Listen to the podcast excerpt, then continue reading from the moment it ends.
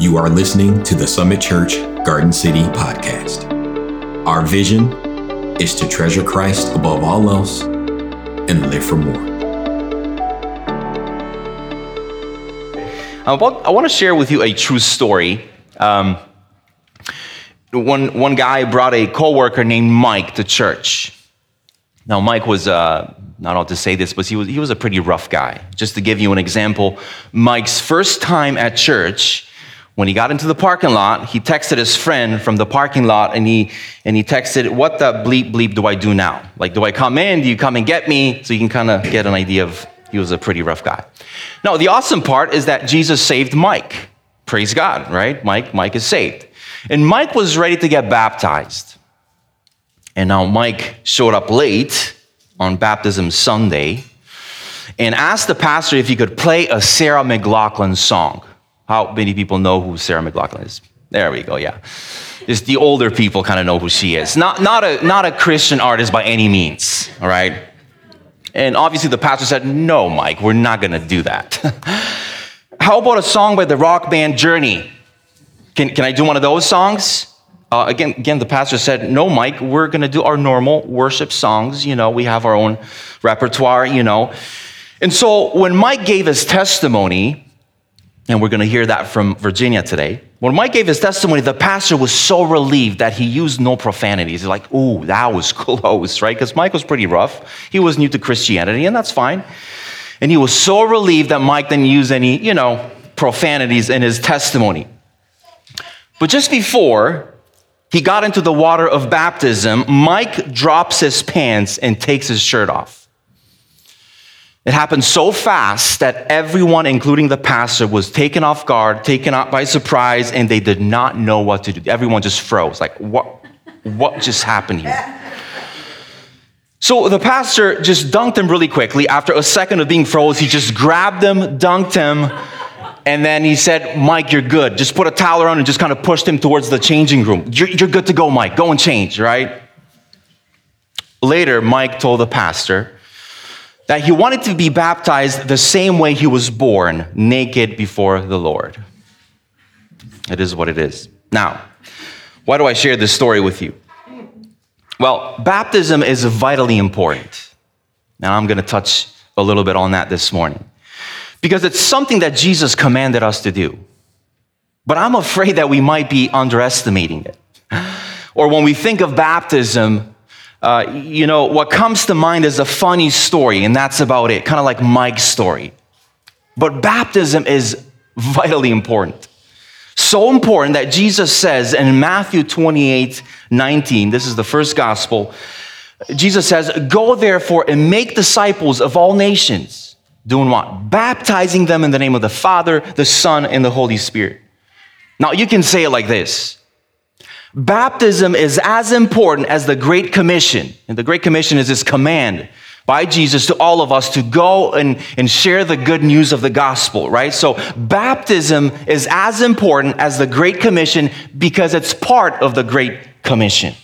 And so when it comes to baptism, the Word of God is very, very clear about baptism and how important it is. As followers of Christ, as followers of Jesus, after a decision to receive Christ as our personal Savior and Lord, man, we need to get baptized.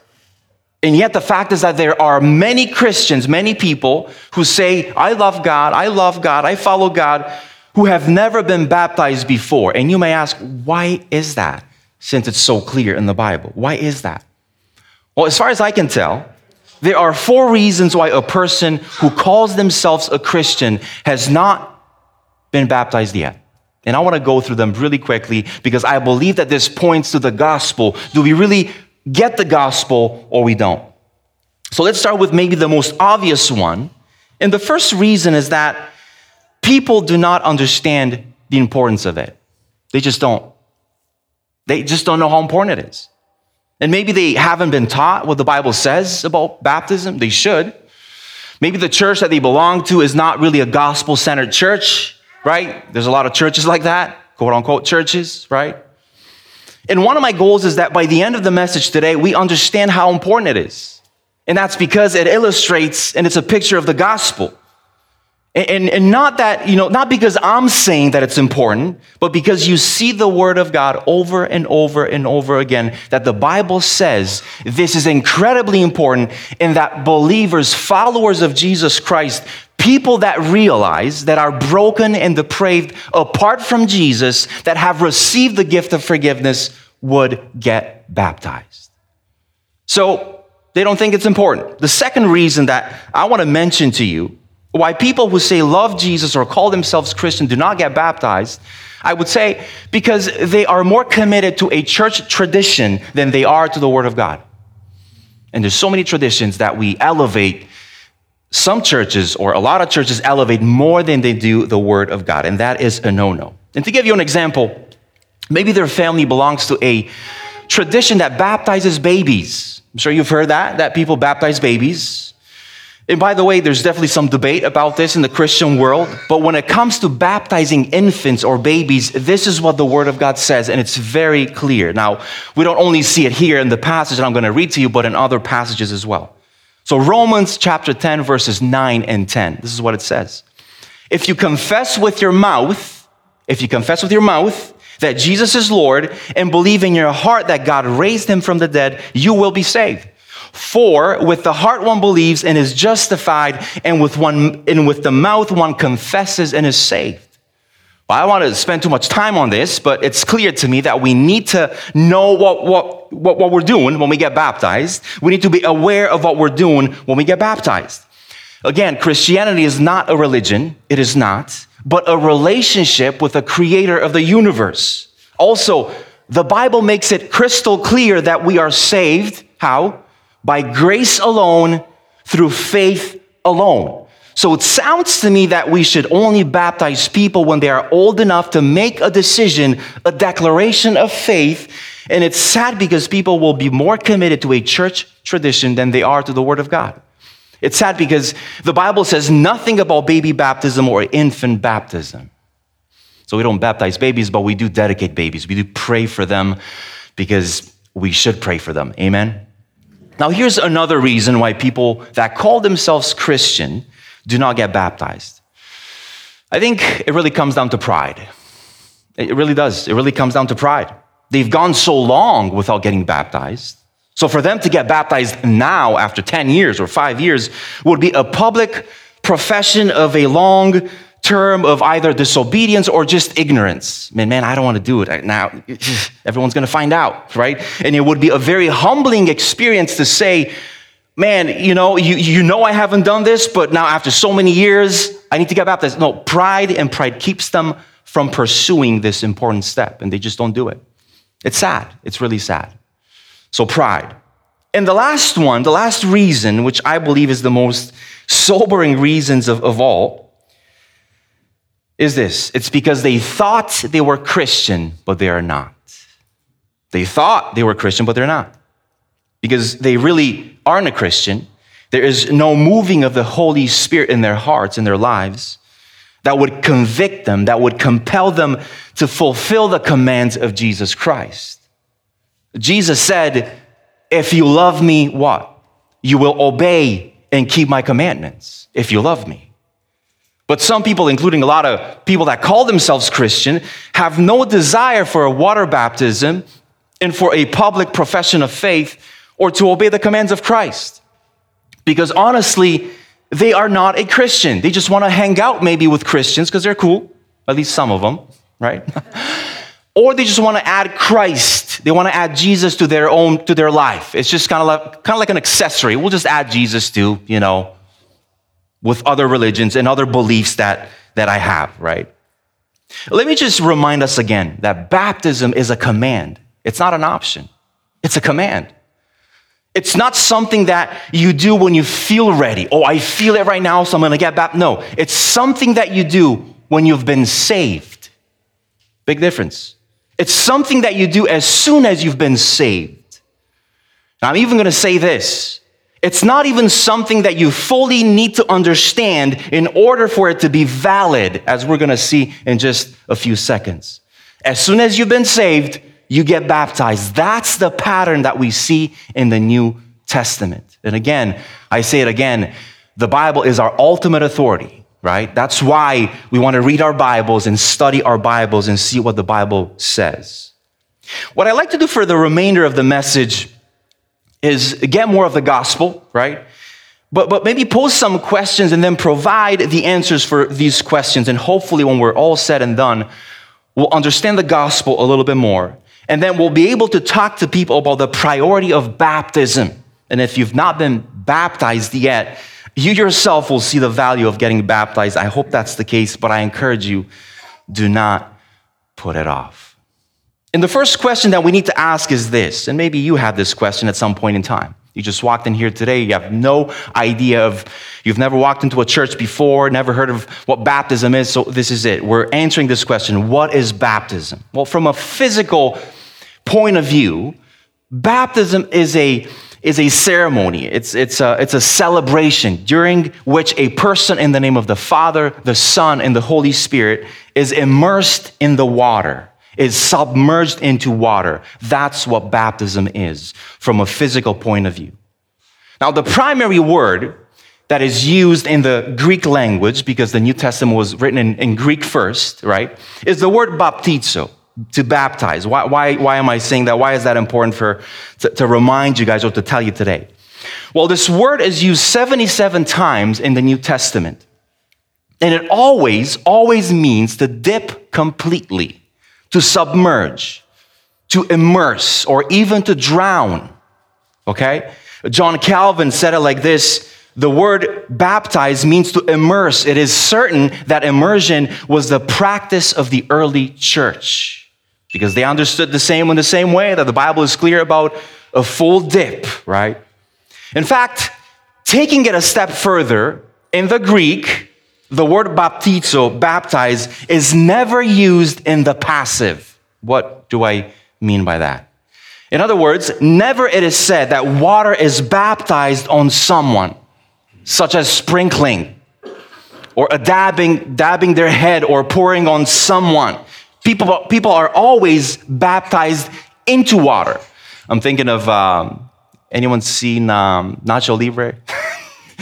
that yeah, that scene in the in the change room where he just from the back, boom, just just forces his head into that whatever bowl of water. You're baptized. No, it does. It's not that. No, people are always baptized into water. It's not a dabbing. It's not a sprinkling. Now, all of that to say this. You may say, I made a profession of faith at some point in the Lord Jesus Christ and I was sprinkled.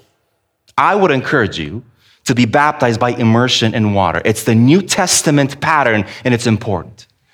Let me give you an example of this just to show you that I'm not making this up. Acts chapter 8, verses 36 to 38. And this is the story of the Ethiopian eunuch. If you know the story, if you don't, that's fine. And Philip the disciple. Let me just read it and, and, and uh, you'll, you'll see what I'm talking about. And as they were going along the road, they came to some water, and the eunuch said, Hey, see, here, here's water. What prevents me from being baptized? And he commanded the chariot to stop, and they both, him and Philip, both went down into the water, Philip and the eunuch, and he baptized him.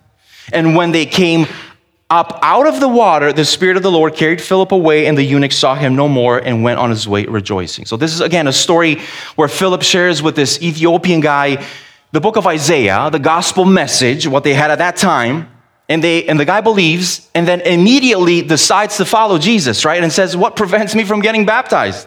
And what we notice is that they both went down into the water and they came up out of the water. So they were baptized into the water. It wasn't a sprinkling, it wasn't a dabbing of the head. Right? This is a full immersion, a full submersion. That's the New Testament pattern of baptism. And we want to be faithful to that. And you will see this over and over again in the New Testament. Now, you may ask, and this is a great question to ask, what's the purpose of baptism? Well, why are you guys doing this? Why are you guys doing this? Well, baptism is important. And not only because it's a command, and that should be enough reason that Jesus commanded it, right?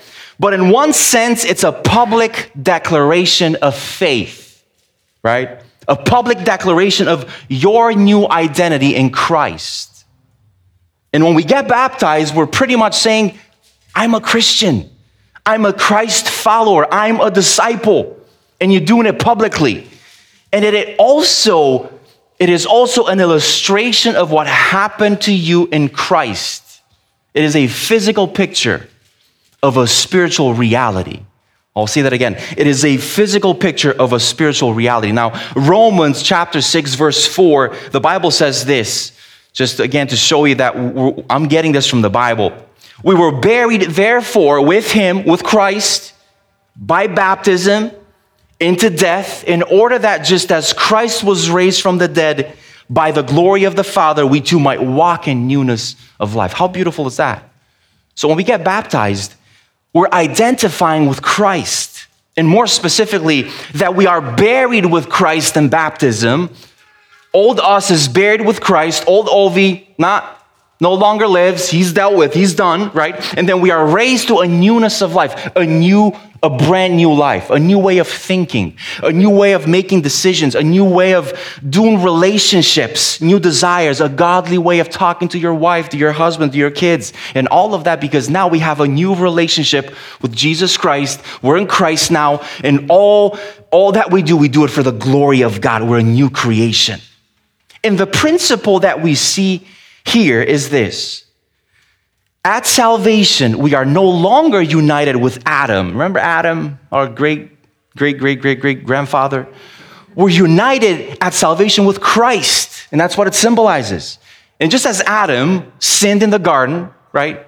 The fall, it's like what happened to Adam happened to us. That's why everybody is born a sinner. That's why every human being on planet Earth is born in sin. We all have a major problem, right? Right off the get go. We're, are, we are depraved apart from Christ. So when Adam sinned, we sinned. Simply put, we inherited Adam's nature. Even the Bible says we, they, all of us have sinned and fallen short of the glory of God. And I'm not sure if you picked this up when reading through the book of Romans, beautiful book in the New Testament. But the Bible refers to Jesus as the second Adam. Anyone read that? Isn't that beautiful? So we have the original Adam who sinned and didn't live for God, right? And we inherited his nature. Thank you very much, Adam.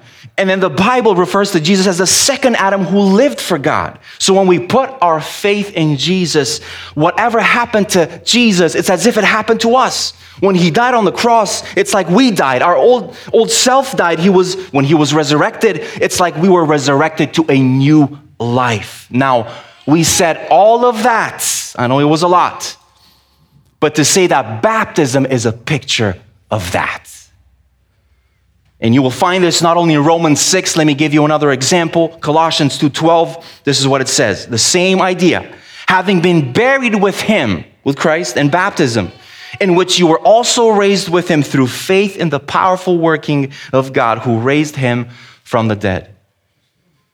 So when you go under the water, that's a picture of what happened to you in a spiritual sense. When you, when you came to Christ, you died. The old man died, the old you died, and don't forget, you were raised again to a brand new life in Christ. And the cool part is that baptism illustrates that beautiful picture. And by the way, baptism is only the beginning of this life, not the finish line, not the end. The beginning of your new life in Christ, kind of like a baby Christian. The Bible even refers to this as the, the new birth, being born again. The learning of how to live this life in Christ now, it starts now. The making decisions in a way that honors God and blesses us starts now, right? Now, let's go to the next question. Do you have to be baptized to be saved? It's a pretty good question, right? Do you have to be baptized to be saved? Some people actually say that and believe that, which is wrong. It's not biblical, and that's what I'm going to approve with the Bible. Uh, that baptism, they see that baptism in water is what saves us. To give you an example, the Church of Christ, if you heard of uh, their denomination, teaches that, that water baptism saves you. Not biblical. The key verse that they use for this in the they call it a baptismal regeneration or salvation. It's Mark 16, 16. And this is what Mark 16, 16 says. But check this out. Whoever believes and is baptized will be saved, but whoever does not believe will be condemned. Now, let me ask you this question What is the operative word in this verse? Exactly, believe. It's not the word baptized, it's the word believe. Because it says if you believe you are saved, if you don't believe you are condemned, you are not saved. The issue is belief and not baptized. Now, you could say this the relationship of baptism to salvation is similar to the relationship of obedience to salvation. If you are saved, you will obey Christ. Not perfectly, but there's a pattern of that. There will be a pattern of that in your life. If you are saved, there will be fruit from your life that will reflect your relationship with Jesus Christ. Now, James puts it this way faith without works is what? Dead. If a man says that I have faith, but I don't have works, well, I believe in Jesus and I really don't care. I'm going to just continue living my life in sin and I don't care. James says, Can such a faith save you? No, because that's not a valid, vibrant faith. No. The reality is that there is a faith that doesn't save us, and that's kind of like just lip service. Yeah, I believe. No, you don't. You're just saying it from your lips. That's it.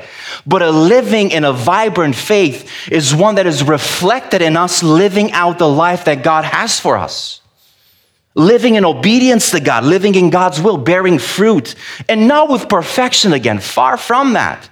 Of course, but with the eye of dedication, saying, Lord, I want to live a life that's pleasing to you. I want to do what pleases you, Lord. And if you ask me to do something, I'm going to do that. And baptism, guess what? Is the first thing that he asks us to do. Huh, how interesting. The early church, so this is going back 2,000 years, the early church understood exactly what we're talking about here. Peter, probably heard of Peter, right? Preaches the first sermon in the book of Acts. This is after Jesus resurrected, ascended, right? The promise of the Holy Spirit came over them. So, and Peter preaches the first sermon, and 3,000 people believe, right? And guess what? 3,000 people get baptized. In the early church, in fact, baptism was immediately linked to salvation. So much so that baptism and salvation became synonymous. It was a package deal. You, you, see an example of this in Ephesians 4 5, and it says, you know what? It says, one Lord, one faith, one, self, one baptism. Whoa, that's kind of out of place. Why would you use one baptism? Actually, you know, it's not out of place because what they meant by it was one Lord, one faith, one salvation. That's what they meant. Because once you were saved, you were baptized. Ba- because baptism and salvation were immediately linked, and for them it was a package deal. You get one, you get the other. When Jesus says, Go and make disciples of all nations, baptizing them, do you know what Jesus meant by that? He meant bring them to salvation Bring them to me. I want to have a relationship with them. I want to change their life. And what was understood was bring them to salvation, which will be demonstrated in a willingness to be baptized. If you're not willing to get baptized, then you have to face the fact that you may be disobeying God at the most basic element of salvation or discipleship. And to be honest with you, you. Um, you have to question at that point whether or not you're saved. Listen, I'm not trying to be ugly about this, I just want to be truthful about this. Right? But, but let's be honest. Clearly, the Bible calls us to be baptized. And if you call yourself a Christian, if you're not willing to get baptized and you've never been baptized, at some point, once you have that information, now you have it today, and you say, I don't care and, you know, what anyone says, I'm not going to get baptized, then at that point, you have to wonder if you're actually saved, if you actually believe. Because in Luke 46, 6, and this is a gut wrenching verse these, these are the words of Jesus Christ. You know what he says? Why do you call me Lord, Lord, and do not do what I ask? A different passage says, I never knew you. Who are you again? Listen, I'm going to say this with all the conviction that I have. We are saved by grace alone, through faith alone, plus or minus absolutely nothing. Amen? Baptism does not save you but it does demonstrate your willingness to obey Christ. Amen. Now, here's the last question When should I be baptized? When should I do it? I think I believe. When should I do it? Well, this is what happens to a large portion of Christians. They try to delay their obedience. But let me just say this a delayed obedience often results in disobedience. And there's nothing more that the devil loves because what will probably happen is as soon as you say no to that conviction, to that pull, to that nudge, Next time, that conviction won't be as strong. And if you say no to that as well, next time you will barely feel anything. And it's not about feeling, but at that point, you may just disqualify yourself and say, that's, that's it. God doesn't love me anymore. I messed up big time. I'm done. I'm dealt with. Forget it. Forget about church and Jesus and all of that. We'll say stuff like this as well. Well, I'm going to have to think about it and see. But what is there to think about? you either believe or you don't. Which one is it? And then you either decide for the Lord or you do not. Well, I'm just gonna, I just wanna understand it more. Do you realize that in the New Testament, there's nothing about we'll have some baptism classes for the next few months and, and then we'll reassess, see if you understand it, and, and then we'll just, you know, all the complexities of, of baptism, and then we'll see what, what we're gonna do, right? Let me just say this baptism has to do with accepting Jesus as your Lord and Savior and the gospel into your life. That's it. The Bible does not prescribe that you and I fully understand baptism and the complexities of baptism before we are baptized. Because baptism in itself is not your personal experience, though it is an experience that you're gonna have, but it's about Jesus and the gospel and your personal obedience to Jesus Christ. To that end, as soon as you believe, as soon as you're saved, as soon as a person comes to Jesus, they should be baptized. Biblically speaking, that is the record. Let me just give you an example of that. Acts 2 37 to 41. This is that famous sermon by Peter, the first sermon after you know, the promise of the Holy Spirit uh, coming into the heart and the life of a Christian. Acts 2 37 to 41. Now, when they heard this, 3,000 people, when they heard this, they were cut to the heart, meaning they were convicted by their sin, and said to Peter and the rest of the apostles, Brothers, what shall we do? And Peter said to them, Repent, meaning Turn away, just turn around, just leave your old life and follow Christ. That's it, right? And be baptized, every one of you, in the name of Jesus Christ for the forgiveness of your sins, and you will receive the gift of the Holy Spirit. So those who received his word were baptized, and there, and there were added that day about 3,000 souls. So they heard the word, and then they were baptized that day. When they believed, they were baptized. It wasn't like, Come back next month. We'll reassess you. We'll see what's going on. See if you still want to do it. See if you still, you know, you, you feel it. No, it's like you got saved. You believe in Jesus. Do you believe that Jesus is the Son of God? Do you? Do you believe that He died in your place to forgive your sin and to bring you into a relationship with God? Do you believe that God has a new life for you to live now, a life of holiness set apart for Him? Great. Let's get you baptized. You're ready. Let me sum it up this way Scripture commands every believer to be baptized. That's clear. And when you obey God, and when you say, God, if you said it, I'm going to do it.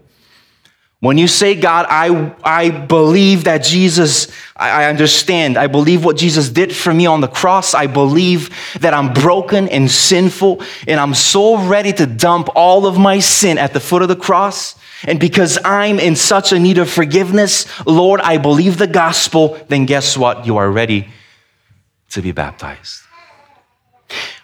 What, what is the gospel, anyways? We kept on talking about the gospel. What is that? I'll put it in a sentence.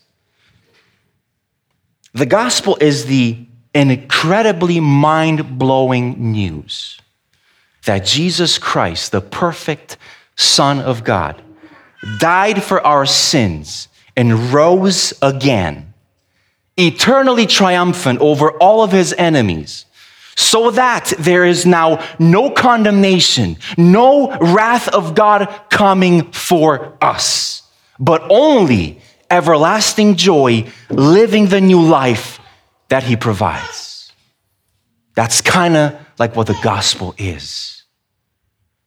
And then the whole Bible because we have a pretty thick book, is knit together. It comes together because of this central message, the good news of the, of the, of, of the gospel. But, but let me just say this as well.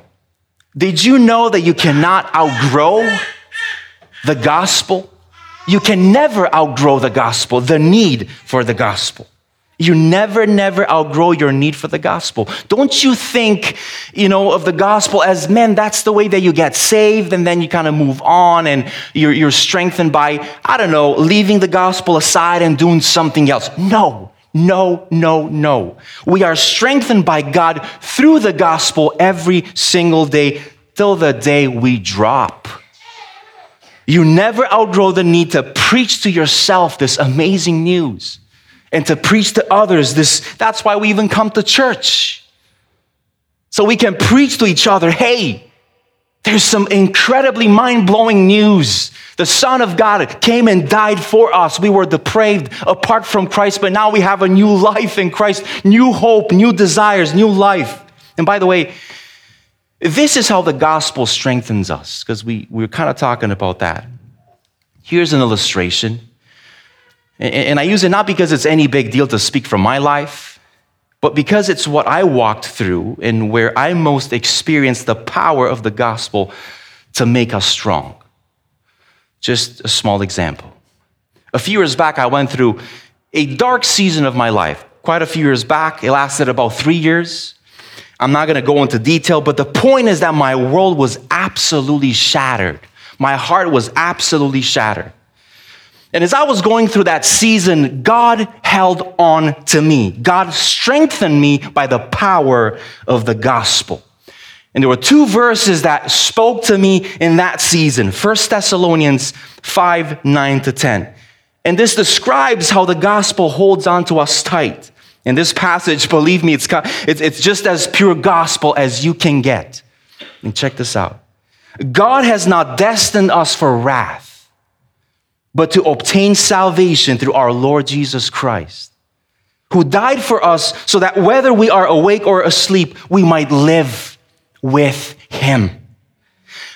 When you go through suffering and you get a glimpse of this truth, and you realize that God has not destined you for wrath, but for salvation, when you realize that you are His now, and that everything that happens in your life, God will actually use it for your good.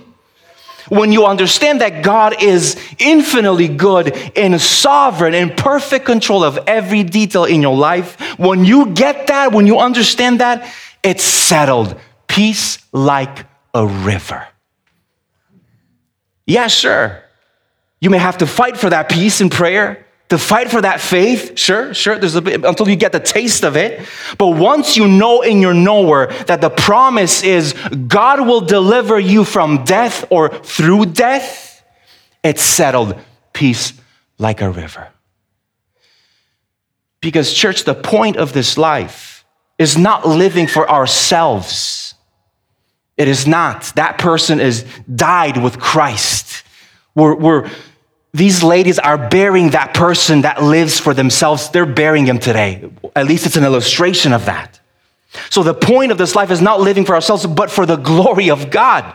And by the way, our goal is heaven, is not this life. Our goal is heaven. So be encouraged, Christian. God will deliver us to be with him for an eternity, and he will deliver us to that for that goal through death or from death, through suffering or from suffering sometimes. But until we get there, the gospel is perfect for our everyday needs. The gospel is perfect for our everyday needs. That's just the gospel. Perfectly timed, perfectly applied, perfectly suited to my need. Again, that's why the Bible is so thick.